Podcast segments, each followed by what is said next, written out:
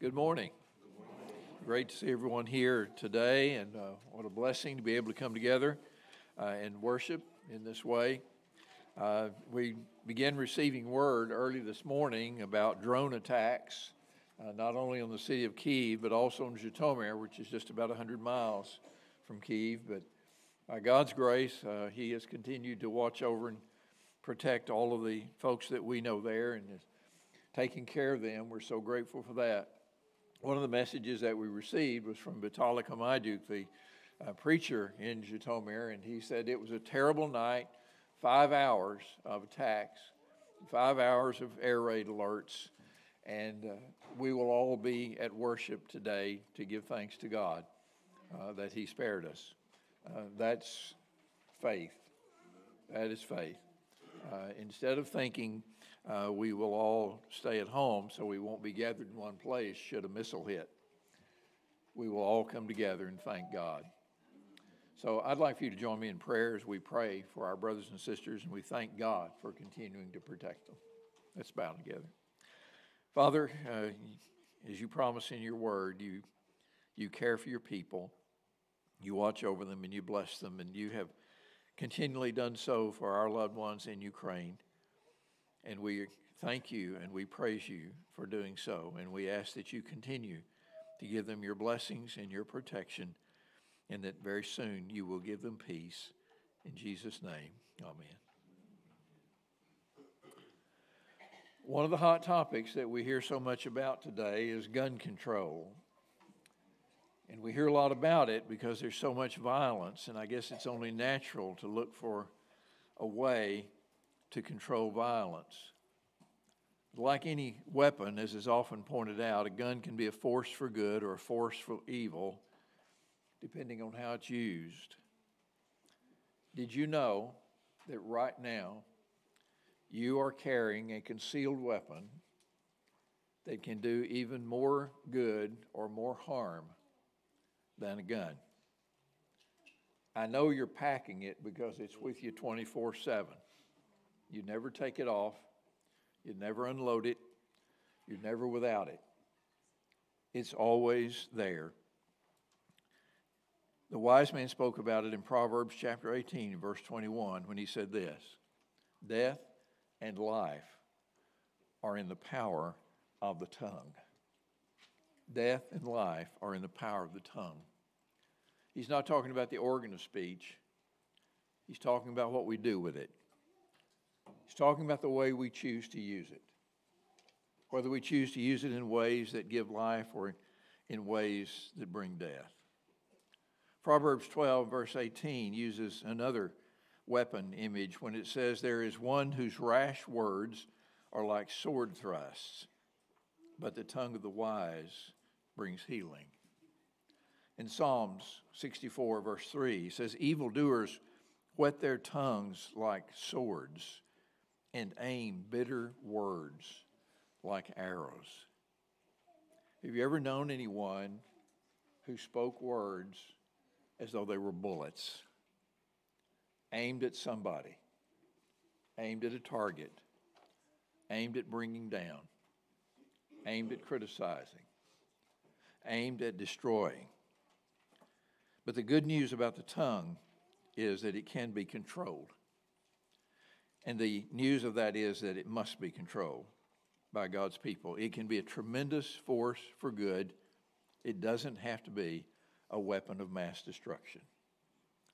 We're beginning this morning a four part series of studies on the tongue and its power. If you look at all the references to the tongue in Scripture, you'll find that most of them, and this is instructive in itself, most of them are negative. Most of them talk about the destructive power of the tongue. But before we get to that, I want us to notice what the Bible says about the positive uses of the tongue. How much good can be done with the tongue. So that we will have a goal, we will have a vision of how we ought to be using this gift of speech that God has given us so that we can use it in ways that are powerfully good. There are many ways that we can use that gift that God has given us as a force for good. And I just want to point out a few of them to you this morning. Perhaps the most obvious one is we can use our tongues to praise God and our Savior Jesus Christ. We've just been doing that together this morning, haven't we? And it's a joy to do it. It's a joy to come together and to lift up uh, our voices in praise, to, to use our power of speech to talk about uh, all the good things that God has done for us, to utter words of praise and adoration and gratitude for God's gracious nature and for the, the gift of His Son. And so we do that formally in public worship when we come together. It says, described in Ephesians 5 18 to 20, that we are to address one another in psalms and hymns and spiritual songs, singing and making melody to the Lord with all your heart, giving thanks always and for everything to God the Father in the name of our Lord Jesus Christ. What a beautiful description of worship that we speak to one another, that we are addressing one another. We're not, we're not only offering up our praises to God directly, but we're also talking to each other as we sing about how good God really is and, and all the wonderful things that God has really done for us. And there's a parallel verse in Colossians 3 and verse 16 that says, Let the word of Christ dwell in you richly, teaching and admonishing one another in all wisdom, singing psalms and hymns and spiritual songs with thankfulness in your hearts to God. And notice that in both the Ephesians 5 text and the Colossians 3 text, that expression one another. That's what points to, to corporate worship. That's what points to what we're doing here today. And we come together recognizing that we are the body of Christ, recognizing that we need to speak to one another, we need to encourage one another, and we do that as we offer up our praise and our adoration to God. Now, it's fitting that we do that because Psalms 22 and verse 3 says this You are holy, speaking to God, you are holy, enthroned on the praises of Israel. I want you to think about that imagery for just a minute. That when we offer up our praises to God, whether it's Israel or whether it's God's people, the church, when we offer up our praises to God, we are creating a throne that brings Him honor and glory. It is a throne to honor His majesty, it is a throne to honor His goodness and His love. God is enthroned on the praises of His people. And that's one reason why Worship is so vital to our spiritual development. It trains us to use our tongues as instruments of praise when we're both in and out of the assembly. And one suggestion if you're having trouble controlling your tongue, come to church more and practice doing it right.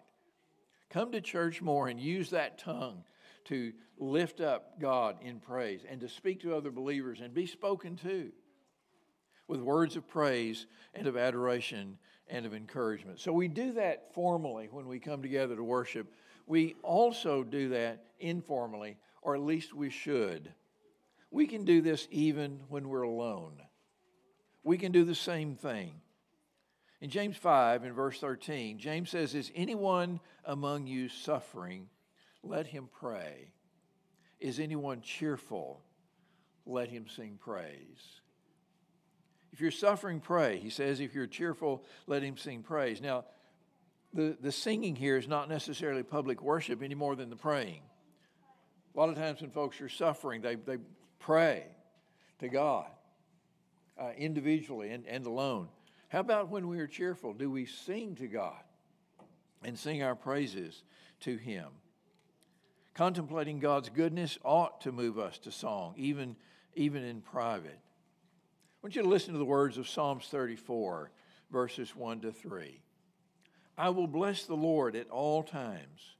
His praise shall continually be in my mouth. My soul makes its boast in the Lord. Let the humble hear and be glad. Oh, magnify the Lord with me, and let us exalt his holy name together. You see what happens in those three verses? There's a progression there. The psalmist says, David says, I will magnify the Lord at all times. In his own life, personally, privately, I'm going to worship God. I'm going to praise God. And then he speaks to the reader and he says, Magnify the Lord with me. Join with me in this lifting up of God in praise. So, our worship should be an outgrowth of personal devotion, and it can have a positive effect on others and lead them to praise God as well. And if you keep reading in Psalms 34 and verses 4 through 10, he gives you some examples, some examples of what he would praise God for, what he would magnify the Lord about. Here's what he says, or a couple of things he says. He says, I sought the Lord, and he answered me and delivered me from all my fears. Have you ever told anybody that? Have you ever told anybody about how God had delivered you? You ever told anybody about the good things that God had done for you, how you were in trouble and you cried out to God and He got you out of it? How you prayed for endurance or you prayed for relief or you prayed for guidance or whatever it was, and God clearly answered that prayer. You ever told anybody about that? That's what David's doing. He said, I sought the Lord, and he heard me and deliver, delivered me out of all my fears. And then a few verses later, he said, This poor man cried, and the Lord heard him and saved him out of all his troubles. I cried out to the Lord, and he heard me, and he answered me. You know, that kind of personal testimony is powerful. And here's another suggestion practice giving God praise in as many settings as possible. Not just when you're in worship, but look for opportunities to give praise to God, to give glory to God, to let others know how blessed you are by God, and see how much good you will be able to do by doing it. So, one of the highest uses of our tongues is to praise God for His goodness and His mercy and His love. And right along with it is using our tongues to tell the gospel to tell the gospel story. By telling others the story of Jesus, we have the power to change eternity. Think about the songs that we sing. Sing them over again to me. Wonderful words of life. Let me more their beauty see. Wonderful words of life. Words of life and beauty. Teach me faith and duty. Beautiful words, wonderful words. Wonderful words of life. I love to tell the story of unseen things above, of Jesus and his glory, of Jesus and his love. We need to be telling that story. The one we just sang, Lord, speak to me that I may speak in living echoes of your tones. Let me speak to others so that they'll know you too. It's one of the highest uses of the gift of speech. Telling the gospel is not just about preaching, it's about all believers, telling others who Jesus is and what he has done in whatever setting we can. Colossians chapter 4, verses 5 and 6 says this Walk in wisdom toward outsiders. Notice this walk in wisdom toward outsiders, those who aren't believers, making the most of the time. That's pretty general, isn't it? That's pretty vague. Making the most of the time. How do you make the most of the time? Let your speech Always be gracious, seasoned with salt, so that you may know how you ought to answer each person. How do you, how do you walk in wisdom? You do that by making the most of the time, making the most of every opportunity. How do you make the most of that opportunity? You make sure you make sure that you have gracious words to say to other people that those words are seasoned with salt, that you will know how to answer every one. That ought to be the daily focus of all of our lives, using the gift of speech to tell others about the cross and the Christ who died there. In 1 Peter chapter 3 verses 15 and 16, Peter said, "In your hearts honor Christ the Lord as holy." Always being prepared to make a defense to anyone who asks you for a reason for the hope that is in you, yet do it with gentleness and respect. Notice he says, always be prepared. That's similar to what Paul was saying, wasn't it? Think about it. Think about how you're going to speak to other people. Let your speech always be wise and seasoned uh, with salt. But Peter says, always be prepared to make a defense. If somebody asks you, why do you believe what you believe? Whether they ask you in sincerity and respect or if they ask you in derision, why in the world do you believe such a ridiculous thing? Always be prepared to tell them. Always be prepared to give them a reason for the hope that you have within you. I believe that all of us as believers ought to be able, we ought to have a, a two minute speech ready in our minds that if anybody asks us that, and if you're in an elevator for two minutes and somebody turns to you and says, Why do you believe what you believe? you ought to be able to tell them. You ought to be able to tell them. We shouldn't have to stand there and stumble around and stutter for words and say, Well, uh, uh, we don't use a piano. That's not telling the gospel. We shouldn't stutter around and say, well, you, you got to be baptized. Okay, that's part of it, but you're not getting to the gospel yet. Why do we believe what we believe? We've got to be ready to tell people what we believe. All of us should be ready to do that. It's one of the highest uses of the tongue. Always be prepared to do that. Proverbs chapter 25 and verse 11 says, A word fitly spoken is like apples of gold in a setting of silver. A word fitly spoken is like a beautiful piece of jewelry, an apple of gold set in a, in a setting of silver.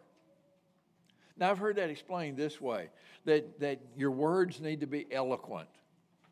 And when your words are eloquent, then they're beautiful, like that beautiful piece of jewelry. I don't think it's got anything to do with eloquence. I think it has instead to do with your words being appropriate. I think it has to do with your words being suitable to the occasion.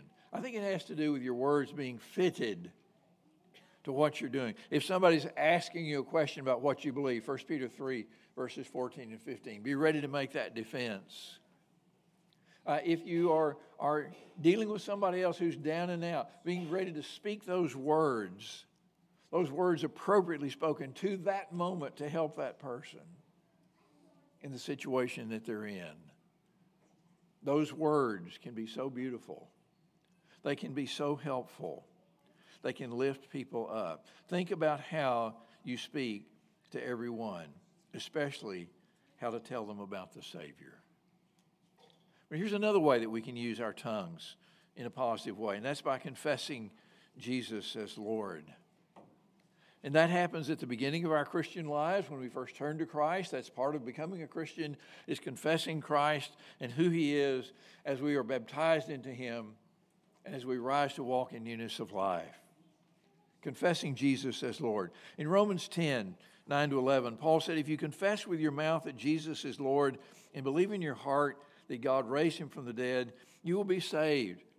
For with the heart one believes and is justified, and with the mouth one confesses and is saved. For the scripture says, everyone who believes in him will not be put to shame. Now, some people, I think, misread that verse and they think, oh, there's only one requirement for becoming a Christian and following Jesus, and that's just you confess Him. Some point in your life, you just say the right words and everything's okay. That's not the point. Read the rest of the Bible, and you'll see that isn't the point.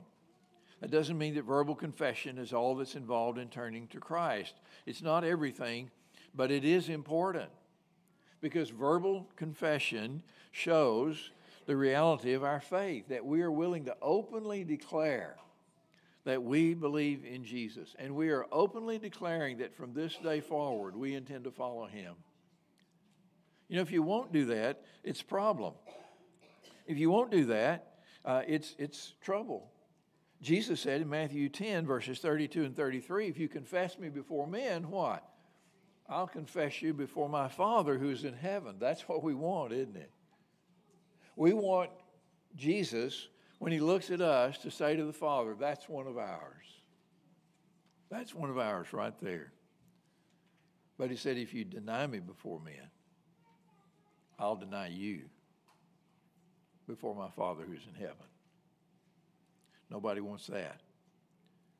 Openly confessing faith in Christ shows the depth and reality of our faith. You know, in today's world, confessing Christ, particularly on a daily basis, particularly in a, in a setting at work or at school or in your neighborhood or civic organization or whatever, can sometimes be a risky thing to do. Can sometimes be, times be a risky thing to confess that you believe in Jesus. It can have lots of negative repercussions. It happens every day. People are punished for their faith. That wouldn't happen if they were silent. But we don't have the option to be silent. We are to use our tongues to confess our faith in Jesus as Lord. And here's another way to use your tongue encouraging other believers. It's been about 30 years ago that I first met my friend Philip Slate. Philip was here a number of years ago. Some of you may remember his coming. Philip is an impressive man. He's impressive from the moment that you meet him. He's very distinguished. Uh, he's very well spoken. He speaks eloquently. He's extremely knowledgeable. I think he's read everything anybody ever wrote. And the, the worst part of it is he remembers it. And he can pull quotations out of things that he read 25, 30 years ago. And he's one of those people that it's hard to be around. You can't be around him for five minutes without learning something, and learning something important.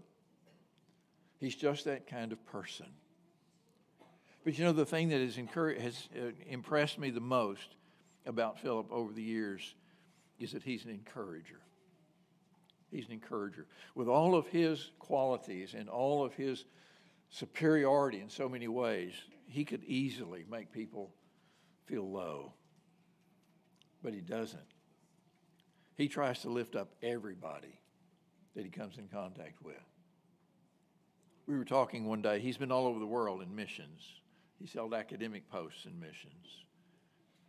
We were talking one day uh, about a particular country and, and how many requests for help he would get through email from, from that particular country. And, and he said, Yes. He said, That's a mess. But he said, You know, when I get those, he said, I always send them at least $25 just to encourage them.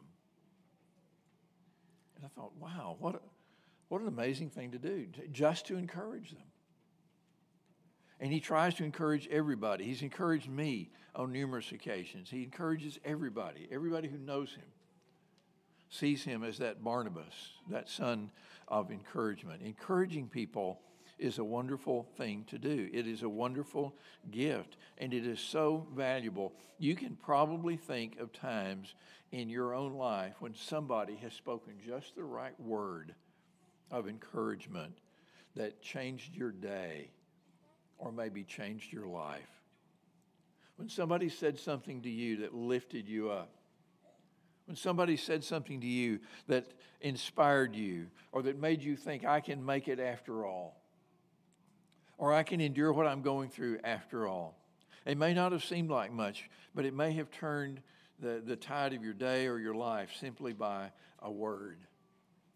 It reminds me of what Paul says in Ephesians 4:29, "Let no corrupting talk come out of your mouths, but only such as is good for building up, as fits the occasion, that it may give grace to those who hear." Oh, what an important text that is. What an important text that is. Here's a good test of anything you're about to say. Will it impart grace? Will it impart grace to those who hear it? Will it lift them up? Will it build up? Is it, is it suitable for the occasion? Will it be helpful or will it tear down? In Isaiah chapter 15, verse 4, the servant of the Lord is portrayed as saying this God has given me the tongue of those who are taught, that I may know how to sustain with a word him who is weary. He's given me the tongue of one who's been taught that I may know how to sustain him who is weary. What a beautiful thing to do to sustain with a word someone who is weary. You never know when your word of encouragement may be just that word that somebody needs. I appreciate what Ben said earlier. Your word of encouragement may change somebody's outlook on life. It may change their outlook on serving God. It may encourage them to continue in serving the Lord in ways they might not have thought about doing otherwise, or they might have been discouraged about doing had you not encouraged them. Telling somebody that you know is going through a hard time, I'm praying for you. That's so simple, but it can mean so much. Telling someone, I appreciate you and what you mean in my life. Or I've been thinking about you. Or asking them sincerely, not just as a way of greeting, how are you, but how are you doing? And then letting them tell you, seeking to lift them up. The words you speak can do more good than you can imagine.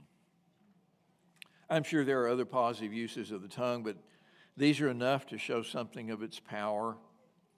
But you know, if you're going to use your tongue for good, you have to make a deliberate decision that that's what you're going to do. You have to make a deliberate decision. You will not accidentally say the right words. You will not accidentally use your tongue positively instead of negatively. You will only do that if you have resolved that's what you're going to do. And you'll slip up even then. But if you don't deliberately decide to use your tongue in a positive way, in a careful way, not a careless way, then it will never come to fruition in your life. We have to make that deliberate decision. But when we do, it will go a long way toward correcting the misuses of the tongue because we'll be less likely to want to. If you're focused on using your tongue in positive ways, you'll want your words to be filled with praise and thanksgiving and encouragement and uplifting and instructing and confession of faith to other people. And you'll be far less tempted to use your tongue negatively. Death and life are in the power of the tongue. We are all armed and dangerous. We have to decide to be sure to use the gift that God has given us to impart life and not death. If you decide to come to Christ today and confess Him, you can do that before this assembly. And we encourage you to do it. Let's stand together and sing. Unto thee, O Lord.